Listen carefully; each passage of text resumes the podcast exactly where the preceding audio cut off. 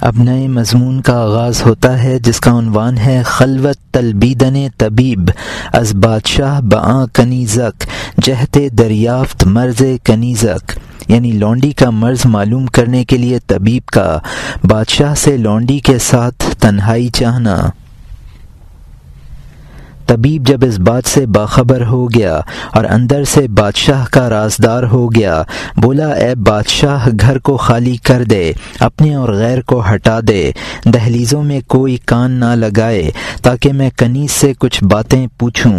بادشاہ نے گھر خالی کر دیا اور باہر چلا گیا تاکہ وہ کنیز پر منتر پڑھے۔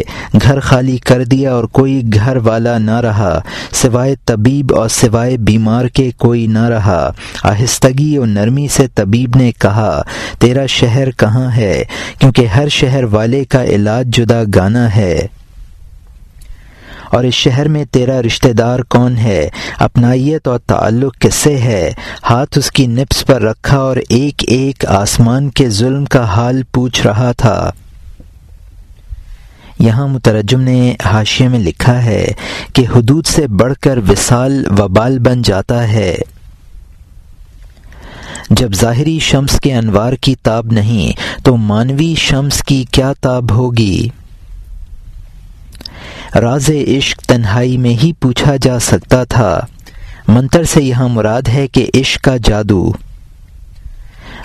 مختلف ممالک کے رہنے والوں کے مختلف مزاج ہوتے ہیں، اسی لیے علاج بھی جدا گانا ہوتا ہے اور یہاں حاشیہ ختم ہوتا ہے۔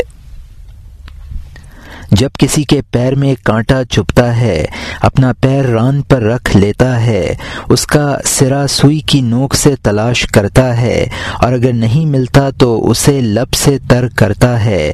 پیر کا کانٹا پانا، جب اس قدر دشوار ہے، دل کے کانٹے کا کیا حال ہوگا؟ جواب دے۔ دل کا کانٹا اگر ہر شخص دیکھ سکتا، تو غموں کو کسی پر کب قابو ہوتا؟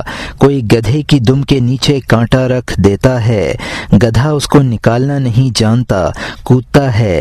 سوزش اور درد کی وجہ سے گدھے نے کانٹے کو دور کرنے کے لیے دو لتیاں پھینکی اور سو جگہ زخم کر لیے۔ وہ دو لتی اس کا کانٹا کہاں نکال سکتی ہے؟ ایک ماہر چاہیے جو کانٹے کو کی جگہ کو سمجھے۔ یہاں مترجم نے حاشے میں لکھا ہے کہ صاف جواب یہی ہے کہ مرض مشتق کو سمجھ لینا آسان کام نہیں ہے۔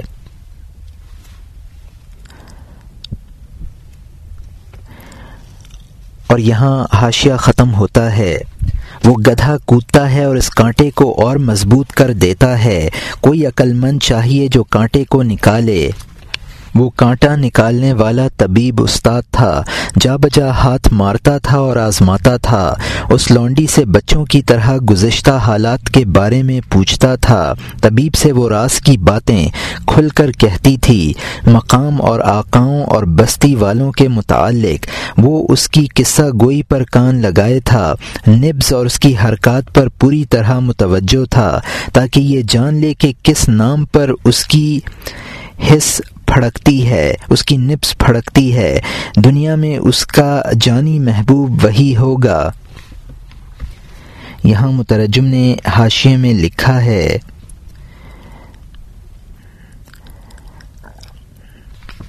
ان اشعار کا مقصد یہ ہے کہ دل کی بیماریوں کا علاج رہبر کامل ہی کر سکتا ہے۔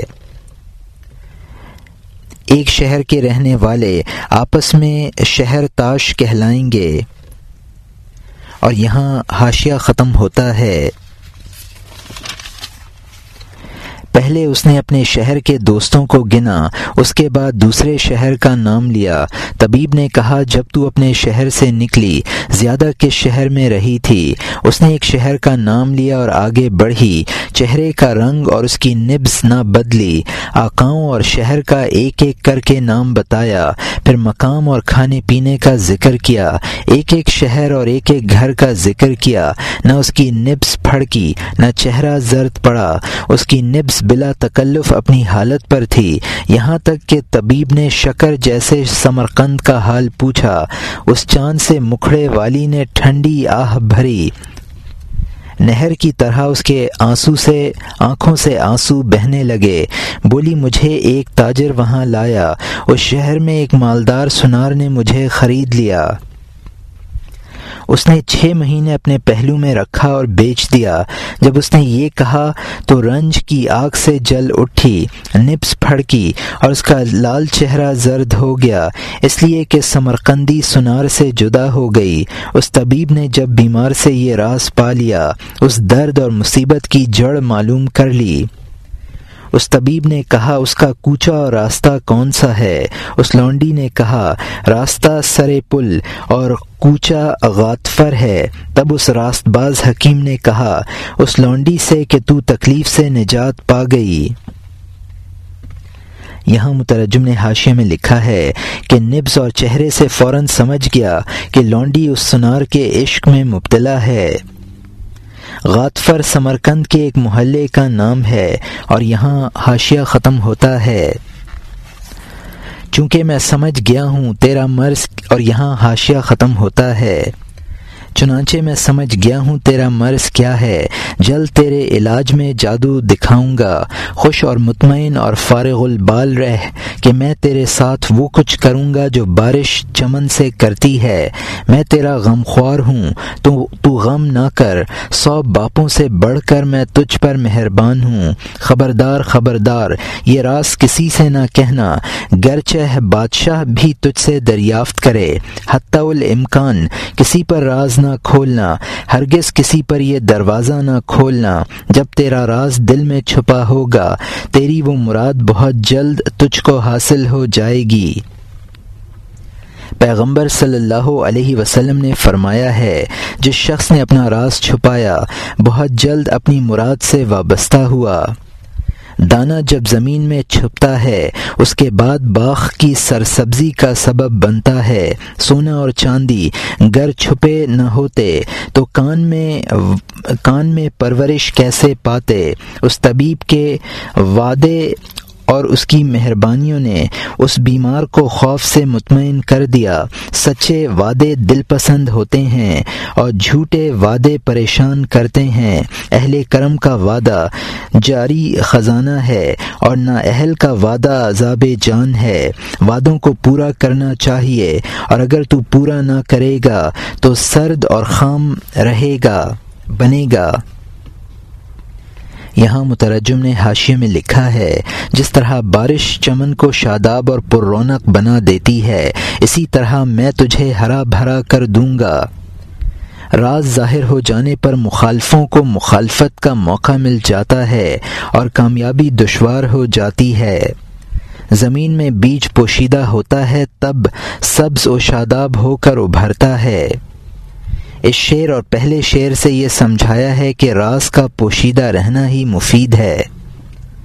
کارون کے خزانوں میں سے ایک خزانے کا نام گنج رواں ہے اور یہاں حاشیہ ختم ہوتا ہے۔ وعدے کو جان و دل سے پورا کرنا ضروری ہے تاکہ قیامت میں تو اس کا فیض دیکھے۔ اب نئے مضمون کا آغاز ہوتا ہے، جس کا عنوان ہے دریافتن آ طبیب الہی، رنج کنیزک را اوبا شاہ و نمودن یعنی اس طبیب الہی کا لونڈی کے مرض کو معلوم کر لینا اور بادشاہ پر ظاہر کرنا۔ اس مہربان طبیب نے جب راز معلوم کر لیا اور لونڈی کے مرض کی صورت کو جان گیا، اس کے بعد وہ اٹھا اور بادشاہ کا قصد کیا۔ بادشاہ کو اس سے تھوڑا سا آگاہ کر دیا۔ بادشاہ نے کہا، بتا، اب کیا تدبیر ہے؟ اس طرح کے غم میں تاخیر کا کیا سبب ہے؟ اس طبیب نے کہا، تدبیر یہ ہے کہ اس مرد کو اس درد کے علاج کے لیے ہم بلائیں۔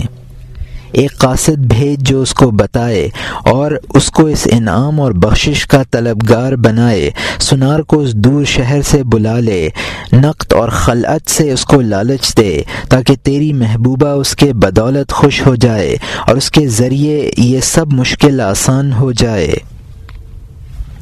جب وہ تندرست، چاندی اور سونا دیکھے گا، تو سونے کی خاطر گھر بار سے جدا ہو جائے گا۔ سونا عقل کو دیوانہ بنا دیتا ہے، خصوصاً مفلس کو کہ خوب ذلیل کرتا ہے۔ سونا اگرچہ عقل پیدا کرتا ہے، لیکن اس کے لیے عقل مند اور بہت نیک آدمی درکار ہے۔ اور یہاں مترجم نے حاشے میں لکھا ہے کہ طبیب الہی نے لونڈی کے عشق کا پورا قصہ نہیں سنایا تاکہ بادشاہ کو غیرت نہ آ جائے۔ اور یہاں حاشیہ ختم ہوتا ہے۔ اب نئے مضمون کا آغاز ہوتا ہے جس کا عنوان ہے فرستادن بادشاہ رسولہ بسمرقند در طلب آ زرگر یعنی بادشاہ کا ایلچیوں کو سمرقند روانہ کرنا، اس سنار کی تلاش میں۔ جب بادشاہ نے طبیب سے وہ بات سنی، دل و جان سے اس کی نصیحت کو قبول کیا، اس بادشاہ نے کہا، تیرے فیصلے کے مطابق حکم، جو تو کہے گا کہ ایسا کر میں ویسا ہی کروں گا۔ پھر ایک دو قاصد اس طرف روانہ کیے، جو ماہر، کارگزار اور بہت نیک تھے۔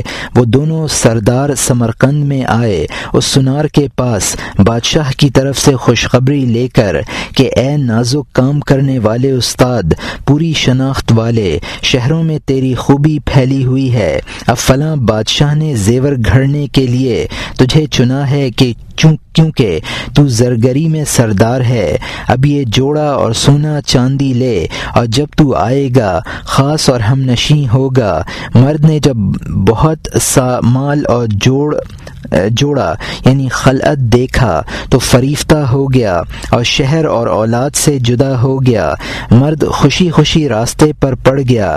اس سے بے خبر کہ بادشاہ نے اس کی جان کا ارادہ کیا ہے۔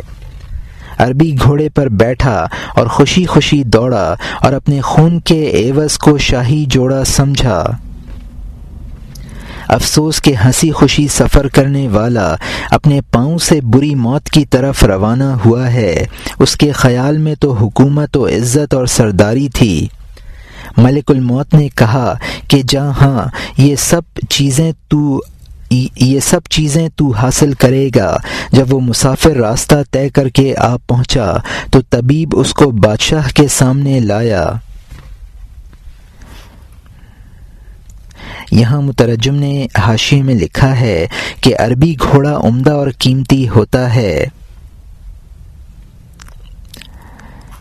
اور یہاں حاشیہ ختم ہوتا ہے۔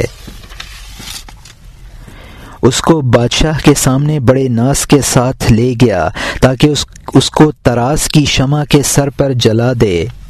بادشاہ نے اس کو دیکھا اور بہت تعظیم کی اور سونے کا خزانہ اس کے سپرد کر دیا۔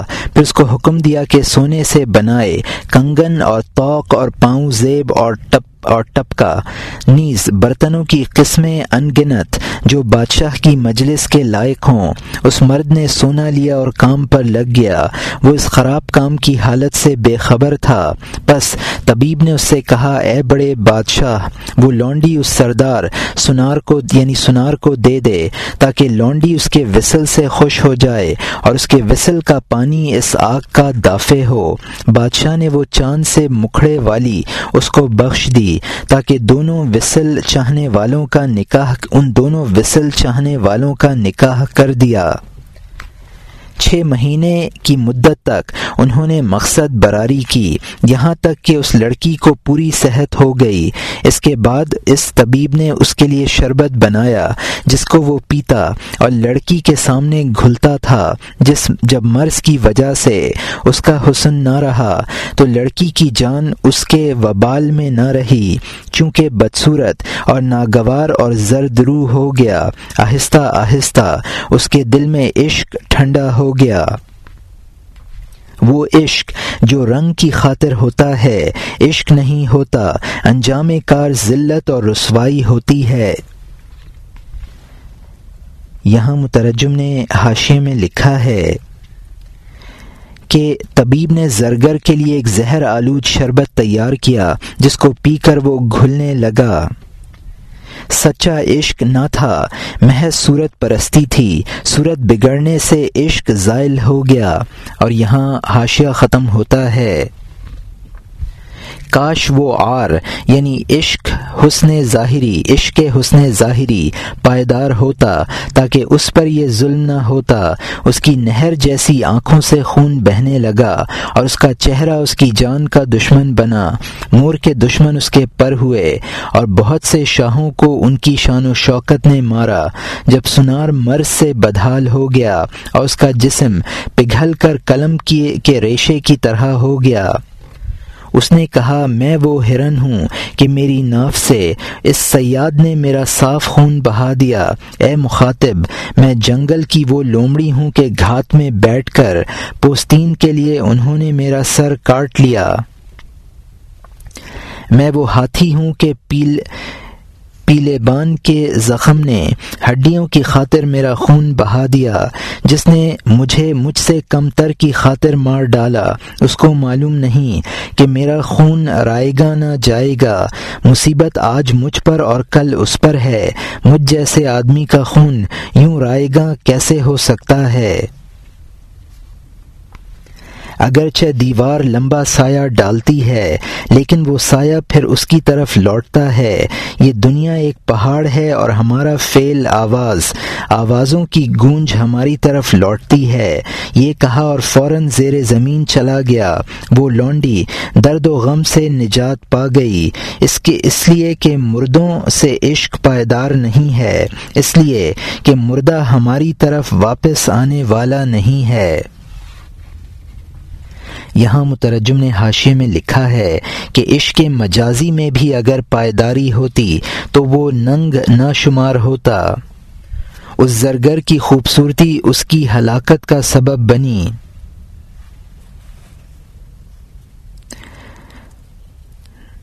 ہرن اس لیے مارے جاتے ہیں کہ ان کے نافے میں سے مشک نکلتا ہے۔ لومڑی کی کھال سے پوستین بنایا جاتا ہے۔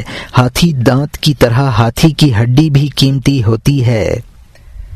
زرگر نے بادشاہ کو کمتر اس لیے کہا کہ وہ کنیزک کا معشوق تھا اور بادشاہ ناکام عاشق۔ میرے خون کا بدلہ لیا جائے گا، خون رائے گا نہ جائے گا۔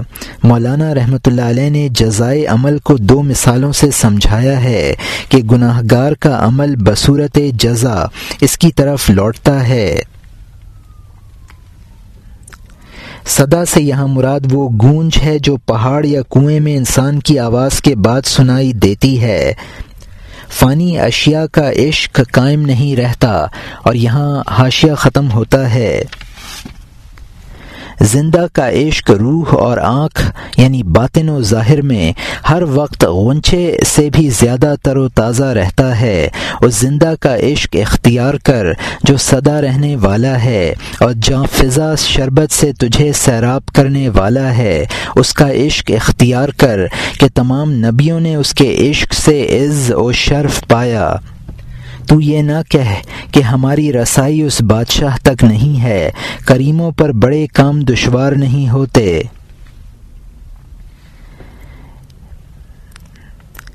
یہاں مترجم نے حاشے میں لکھا ہے کہ حق تعلی کریم و کارساز ہے، وہ اپنے فضل و کرم سے کامیابی و باریابی مرحمت فرمائے گا۔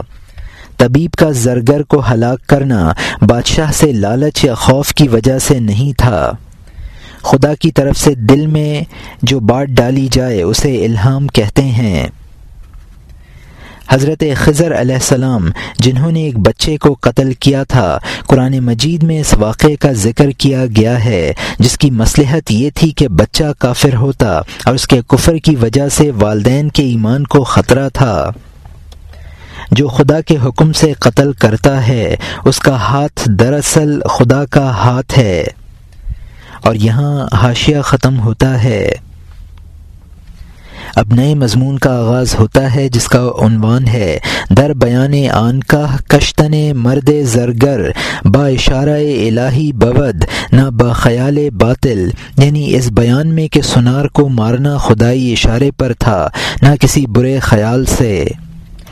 اس مرد کا طبیب کے ہاتھ سے ہلاک ہونا، نہ کسی امید کی بنا پر تھا، نہ کسی خوف سے۔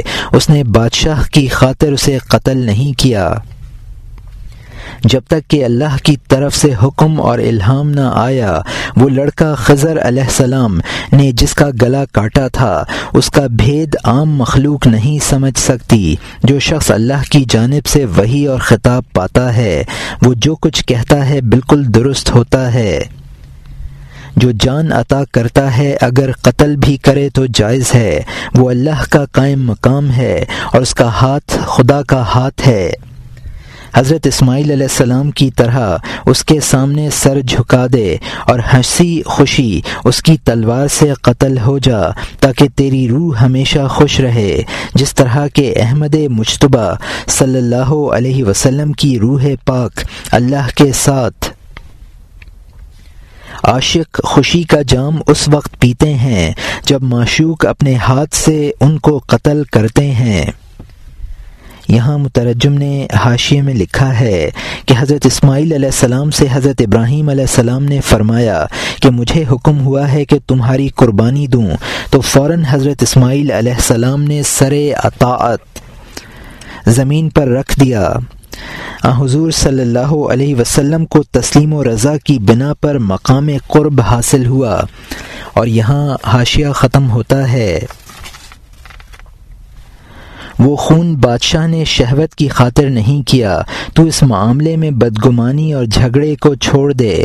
تو نے یہ گمان کیا کہ وہ خواہش نفسانی سے ملوث تھا، لیکن صاف میں صفائی کھوٹ کو کب چھوڑتی ہے؟ یہ محنت اور مشقت تو اس لیے ہے کہ بھٹی چاندی سے میل کو نکال دے۔ کھرے اور کھوٹے کا امتحان اس لیے ہے تاکہ وہ جوش میں آئے اور سونا اپنا میل اوپر لے آئے۔ اے بدگمان، غلط گمان چھوڑ دے۔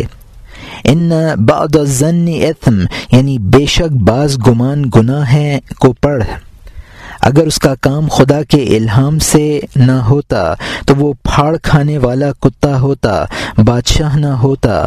وہ شہوت اور حرص و حوث سے پاک تھا، اس نے اچھا کیا، لیکن اچھا بظاہر برا۔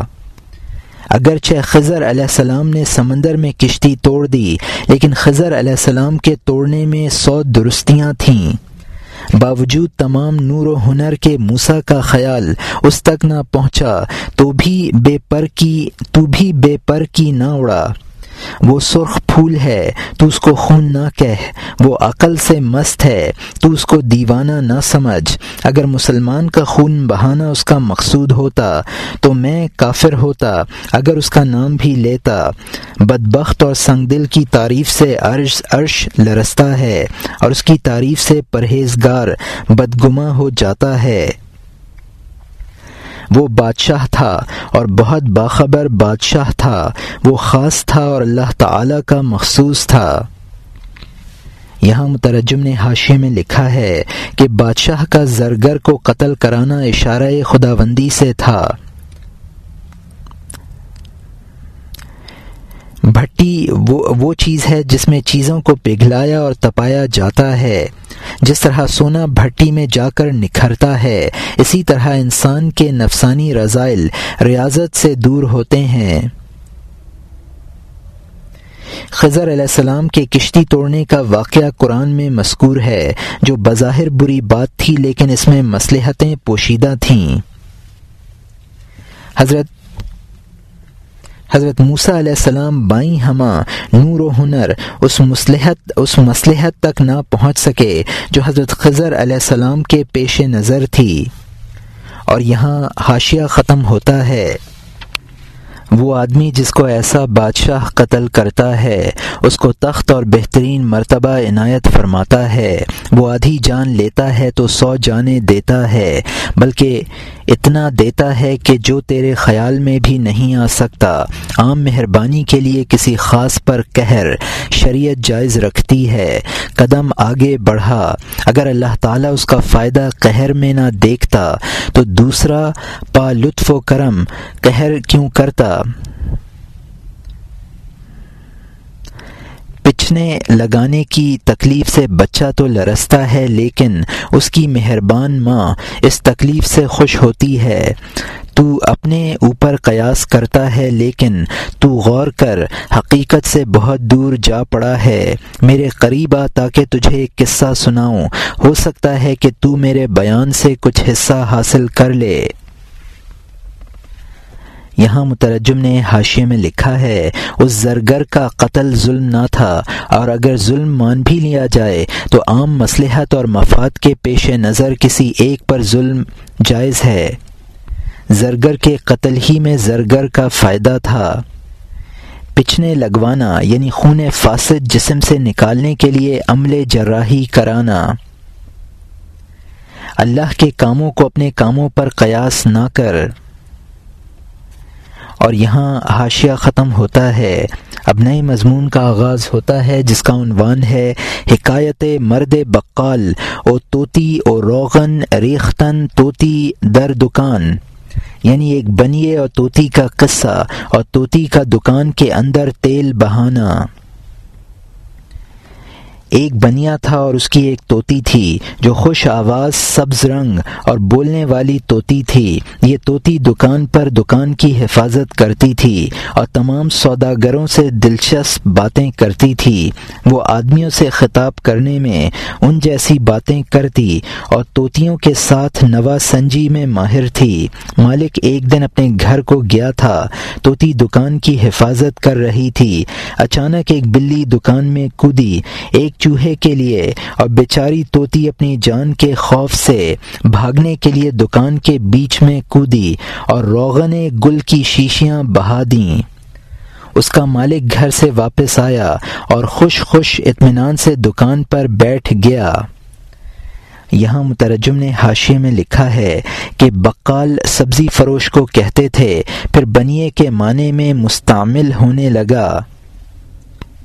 اور یہاں حاشیہ ختم ہوتا ہے۔ اس کا مالک گھر سے واپس آیا اور خوش خوش اطمینان سے دکان پر بیٹھ گیا، لیکن دکان کو تیل سے پر اور کپڑوں کو چکنا دیکھ کر اس کے سر پر ایسی مار لگائی کہ توتی گنجی ہو گئی۔ چند روز تک توتی نے بات کرنی چھوڑ دی۔ بنیے نے ندامت و افسوس سے آہ کی۔ وہ اپنی داڑھی کو نوچتا اور کہتا تھا، ہائے افسوس، میری نعمت کا سورج بدلی میں آ گیا۔ اس وقت میرے ہاتھ ٹوٹ گئے ہوتے۔ جب میں نے اس خوش زبان طوطی کے سر پر ضربیں ماری تھیں۔ وہ ہر فقیر کو تحفے تقسیم کر رہا تھا تاکہ اپنی طوطی کی گویائی کو پالے۔ تین دن اور تین رات کے بعد حیران و بدحال مایوسی کی حالت میں دکان پر بیٹھا تھا۔ ہزاروں رنج اور غم میں مبتلا۔ ہائے تعجب، یہ طوطی کب بولے گی؟ ہر قسم کی انوکھی چیزیں اس پرندے کو دکھاتا تھا اور پھر تعجب سے اپنے ہونٹ کاٹتا تھا۔ ہر وقت اس سے طرح طرح کی باتیں کرتا تھا کہ شاید وہ باتیں کرنے لگے۔ اس امید پر کہ پرندہ بول پڑے۔ مختلف قسم کی تصویریں اسے دکھاتا۔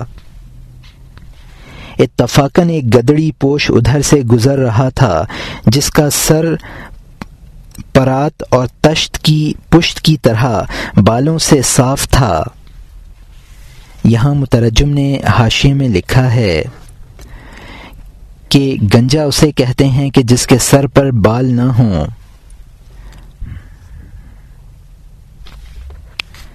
وہ اسے انوکھی اور عجیب چیزیں دکھاتا کہ شاید وہ ایسی چیز کو دیکھ کر بول پڑے اور جب وہ توتی اس پر بھی نہ بولتی تھی تو تعجب سے ہونٹ کاٹتا تھا۔ اور یہاں حاشیہ ختم ہوتا ہے۔ توتی اس کو دیکھ کر فوراً بول پڑی۔ اس کو پکارا اور عقل مندوں کی طرح سوال کیا، اے گنجے، تو گنجوں میں کیوں شامل ہوا؟ شاید تو نے بھی شیشی سے تیل گرایا ہے اس کے اس قیاس سے لوگ ہنس پڑے کہ اس نے گدڑی والے کو اپنا جیسا سمجھا۔ پاک لوگوں کے کام کو اپنے اوپر قیاس نہ کر، اگرچہ لکھنے میں شیر درندہ اور شیر اور شیر شیر یعنی دودھ یکساں ہوتا ہے۔ شیر تو وہ ہے جس کو آدمی پیتا ہے، اور شیر وہ ہے جو آدمیوں کو پھاڑتا ہے۔ اس وجہ سے پورا عالم گمراہ ہو گیا۔ بہت کم کوئی خدا کے ابدال سے واقف ہوا۔ بدبختوں کے دیکھ، کی دیکھنے والی آنکھ نہ تھی۔ اچھا اور برا، ان کی آنکھ میں یکساں نظر آیا۔ انہوں نے نبیوں کے ساتھ برابری کا دعویٰ کھڑا کر دیا اور اولیاء کو اپنے جیسا سمجھ لیا۔ یہ کہا کہ ہم بھی انسان ہیں اور وہ بھی انسان ہیں۔ ہم اور وہ سونے اور کھانے کے پابند ہیں۔ اندھے پن سے وہ یہ نہ سمجھے کہ ان دونوں میں بے انتہا فرق ہے۔ دونوں قسم کی بھیڑوں نے ایک ہی جگہ سے کھایا، لیکن اس سے ڈنک اور اس سے شہد بنا۔ دونوں قسم کے ہرنوں نے گھاس اور پانی کھایا پیا، اے، اس ایک کا گوبر بنا اور دوسرے کا خالص مشک۔ دونوں نرسلوں نے ایک گھاٹ سے پانی پیا، لیکن ایک کھوکھلی اور دوسری سکر سے بھری ہوئی ہے۔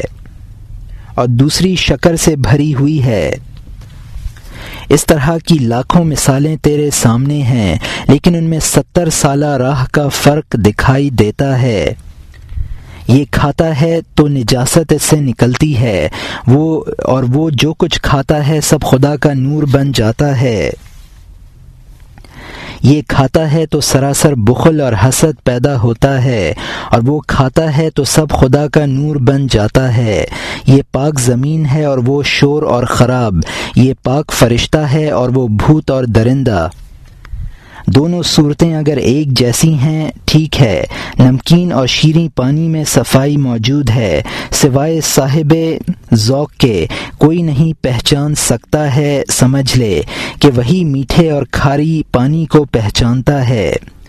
صاحب ذوق کے سوا ذائقے کو کوئی نہیں پہچان سکتا۔ جس نے شہد نہ چکھا، وہ شہد اور موم میں امتیاز کب کر سکتا ہے؟ جادو کو معجزے پر قیاس کر کے دونوں کی بنیاد مکر و فریب پر سمجھتا ہے۔ جادوگروں نے موسا علیہ السلام سے لڑائی کے لیے ان کی لاٹھی جیسی لاٹھی اٹھائی، لیکن اس لاٹھی اور اس لاٹھی میں گہرا فرق ہے۔ اس کام میں اور اس کام میں بڑا فاصلہ ہے۔ اس کام کے پیچھے اللہ کی لانت ہے۔ اس کام میں اللہ کی رحمت شامل حال ہے۔ کافر لوگ جھگڑا کرنے میں بندر کی خصلت رکھتے ہیں اور ان کی یہ خصلت سینے میں چھپی ہوئی ایک آفت ہے۔ جو کچھ انسان کرتا ہے، بندر بھی کرتا ہے۔ جو انسان سے پے در پے دیکھتا ہے، وہ کرتا ہے۔ یہاں مترجم نے حاشیے میں لکھا ہے کہ بہرحال بزرگوں کو اپنے اوپر قیاس نہ کرنا چاہیے۔ بہت سی چیزوں کے کام یکساں ہیں، لیکن نتائج جدا گانا ہیں۔ میٹھا اور کھاری پانی دونوں صاف ہوتے ہیں۔ صاحب ذوق جو چک کر ذائقوں میں فرق کر سکے۔ جس شخص نے کبھی شہد نہ کھایا ہو، وہ موم اور شہد میں کیا فرق کر سکتا ہے؟ اور یہاں حاشیہ ختم ہوتا ہے۔ اس نے گمان کیا کہ میں نے اس کی طرح کیا، وہ لڑاکا فرق کو کب دیکھتا ہے؟ یہ مومن حکم خدا بندی سے کرتا ہے اور وہ کافر جھگڑے کے لیے جھگڑا کرنے والوں کے سر پر خاک ڈال۔ وہ منافق مومن کے ساتھ نماز میں مقابلے کے لیے آتا ہے، نہ کہ نیاز مندی کے لیے۔ نماز اور روزہ اور حج اور زکوٰۃ میں مومن منافق کے ساتھ جیت اور ہار میں ہیں انجام کار مومنوں کی جیت ہوگی، آخر میں منافق کو ہار ہوگی۔ اگرچہ دونوں ایک بازی لگائے ہوئے ہیں، لیکن یہ دونوں مرد اور رے کے باشندوں کی طرح باہم مختلف ہیں۔ ہر ایک یہ دونوں مرو اور رے کے باشندوں کی طرح باہم مختلف ہیں۔ ہر ایک اپنے مقام کی طرف جاتا ہے، ہر ایک اپنے نام کے مطابق کام کرتا ہے۔ تو اس کو مومن کہے، تو اس کی روح خوش ہوتی ہے۔ اور اگر منافق کہے، تو مشتعل اور آگ سے پر ہو جاتا ہے۔ اس کا نام اس کی ذات کی وجہ سے پیارا ہے، اور اس کا نام اس کی آفتوں کی وجہ سے موجب بغض و عداوت ہے۔ میم اور واؤ، اور میم اور نون میں کوئی شرافت نہیں ہے۔ لفظ مومن، پہچان کے علاوہ اور کچھ نہیں ہے۔ اگر اس کو منافق کہے تو یہ ذلیل نام، بچھو کے ڈنگ کی طرح اس کے دل میں چپتا ہے۔ اگر وہ نام دوزخ میں سے نہیں بنا ہے، پھر اس میں دوزخ کا ذائقہ کیوں ہے؟ برے نام کی برائی حروف کی وجہ سے نہیں ہے، اور سمندری پانی کی کڑواہٹ، برتن کی وجہ سے نہیں ہے۔ یہاں مترجم نے حاشی میں لکھا ہے کہ مومن کی منافق مومن کی نماز میں شریک ہوتا ہے، لیکن اس کا مقصد عبادت نہیں بلکہ فساد ہے۔ مومن کو مومن کہو تو وہ خوش ہوتا ہے، منافق کو منافق کہو تو وہ چڑھتا ہے۔ لفظ مومن میں مومن کی ذات کی شرافت سے شرافت آئی، منافق کے بری حرکات کی وجہ سے یہ لفظ مبغوض بنا۔ مرو کا رہنے والا کو مروزی کہتے ہیں اور راضی رے کا باشندہ ہے۔ مرو خوراسان میں ہے اور رے عراق میں۔ ان دونوں ملکوں میں بہت فاصلہ ہے۔ مومن کے لفظ میں جس قدر حروف ہیں، ان میں کوئی ذاتی شرافت نہیں ہے۔ دوسرے اسما جس طرح مسمہ کی شناخت اور پہچان پہچان کے لیے ہوتے ہیں، یہ بھی ہے۔ اب اس میں شرافت مومن کے اوصاف کی وجہ سے آئی ہے جو اس کے معنی ہیں۔ منافق کے الفاظ میں جو ناگواری ہے وہ بھی معنی کی وجہ سے ہے۔ منافق کے معنی میں وہ اوصاف ملحوظ ہیں جو اس کو دوزخ میں لے جائیں گے۔ کسی پانی کا شور ہونا برتن کی وجہ سے نہیں ہوتا، اسی طرح لفظ معنی کا برتن ہے۔ اسی طرح لفظ معنی کا برتن ہے۔ اور یہاں حاشیہ ختم ہوتا ہے۔ حروف برتن ہیں اور ان میں اور ان اور ان میں معنی پانی کی طرح ہے۔ معنی کا سمندر وہ ہے جس کے پاس ام الکتاب ہے۔ میٹھا اور شور دریا ساتھ ساتھ رواں ہے اور ان کے درمیان ایک آڑ ہے۔ یہ ایک دوسرے پر چڑھتے نہیں۔ برزخ اللہ یبغیان۔ جان لے کہ یہ دونوں ایک ہی اصل سے رواں ہیں۔ دونوں سے گزر کر ان کی اصل تک پہنچ جا۔ کھوٹا سونا اور کھرا سونا پرکھنے میں، بغیر کسوٹی کے ہرگز قابل اعتبار نہیں۔ خدا جس کے دل میں کسوٹی رکھ دیتا ہے، بلا شبہ وہ یقین کو شک سے جدا کر لیتا ہے۔ وہ جو مصطفیٰ نے اپنے دل سے فتویٰ پوچھ فرمایا ہے، اس کو وہی جانتا ہے جو وفاداری سے پر ہے۔ زندہ کے منہ میں اگر تنکا گر جائے تو اس کو چین اس وقت آتا ہے جب اس کو باہر نکال دے۔ ہزاروں لکموں میں ایک چھوٹا سا تنکا جب آیا تو زندہ کی حص نے اس کا پتہ لگا لیا۔ دنیا کا احساس اس جہاں کی سیڑھی ہے اور آخرت کا احساس آسمان کی سیڑھی ہے۔ اس حص کی تندرستی طبیب سے معلوم کرو اور اس حص کی تندرستی محبوب سے معلوم کرو۔ اس حص کی تندرستی بدن کی تندرستی سے ہے اور اس حص کی تندرستی بدن کی شکستگی سے ہے۔ روح کا بادشاہ جسم کو ویران کرتا ہے اور اس کی ویرانی کے بعد اس کو آباد کرتا ہے۔ بڑی مبارک ہے وہ جان جس نے عاقبت کی فکر میں اپنا گھر بار اور ملک و مال خرچ کر ڈالا۔ یہاں مترجم نے حاشیے میں لکھا ہے کہ تمام اوصاف اور معانی کا منبع حضرت حق کی ذات ہے، جس کے پاس ام الکتاب یعنی لوح محفوظ ہے۔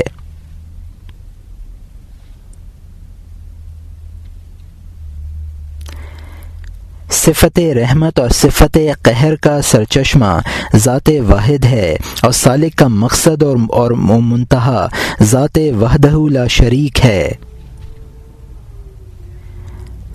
نیکی بدی کسوٹی پر پرکھنے سے معلوم ہوتی ہے۔ مومن کے دل میں یہ کسوٹی پیدا ہوتی ہے۔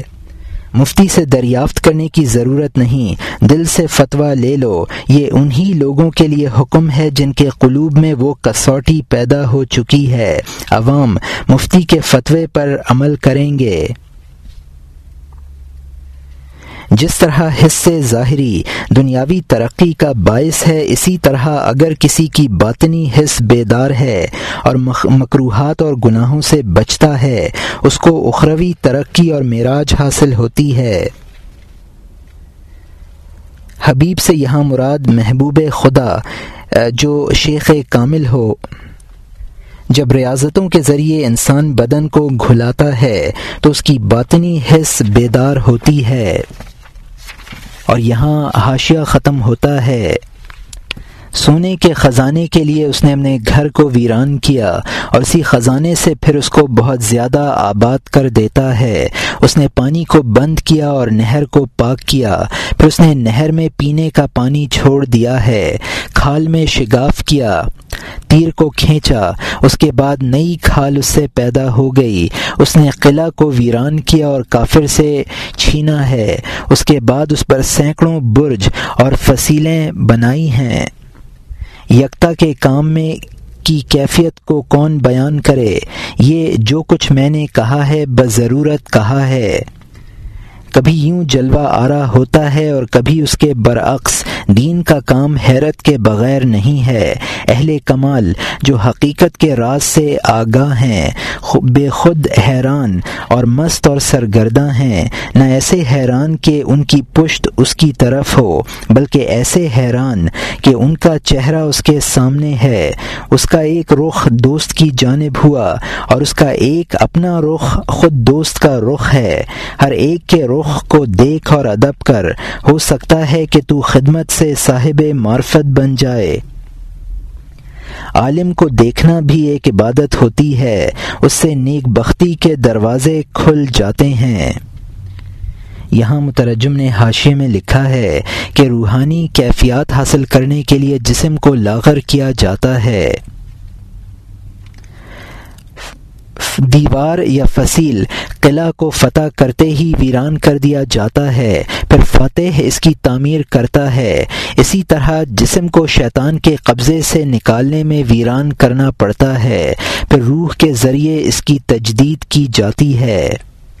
خدائی یکتا سے تقرب حاصل کرنے کا بقدر ضرورت بیان کیا گیا ہے، ورنہ اس کی پوری کیفیت بیان سے باہر ہے۔ تجلیات رب گونا گوں ہیں۔ سالک ان میں حیران رہتا ہے۔ کامل وہ ہیں جو راز حقیقت سے آگاہ ہیں۔ وہ ہر معاملے میں قدرت و حکمت کو دیکھ کر حیران اور مست رہتے ہیں۔ حیرانی دو قسم کی ہے۔ ایک تو وہ ہے جو شکوک و شبہات پیدا کرتی ہے۔ دوسری وہ ہے جو محویت پیدا کرتی ہے۔ حیرانی کی محویت دو طرح کی ہیں۔ ایک میں طالب اور مطلوب متمائز ہوتے ہیں۔ دوسری میں طالب و مطلوب میں امتیاز نہیں رہتا۔ دونوں قسم کے حیران، مقربین بارگاہ الہی ہیں۔ جن کی خدمت میں باعث عرف، جن کی خدمت باعث عرفان الہی ہے۔ شریعت نے عالم کے دیکھنے کو عالم کے دیکھنے کو جو عبادت۔ قرار دیا ہے۔ اس سے ایسے ہی بزرگوں کی زیارت مراد ہے جو باعث سعادت ہیں۔ بیت کے لیے شیخ کامل کی جستجو کرنی چاہیے، مکاروں اور نقالوں سے بچنا چاہیے۔ اور یہاں حاشیہ ختم ہوتا ہے۔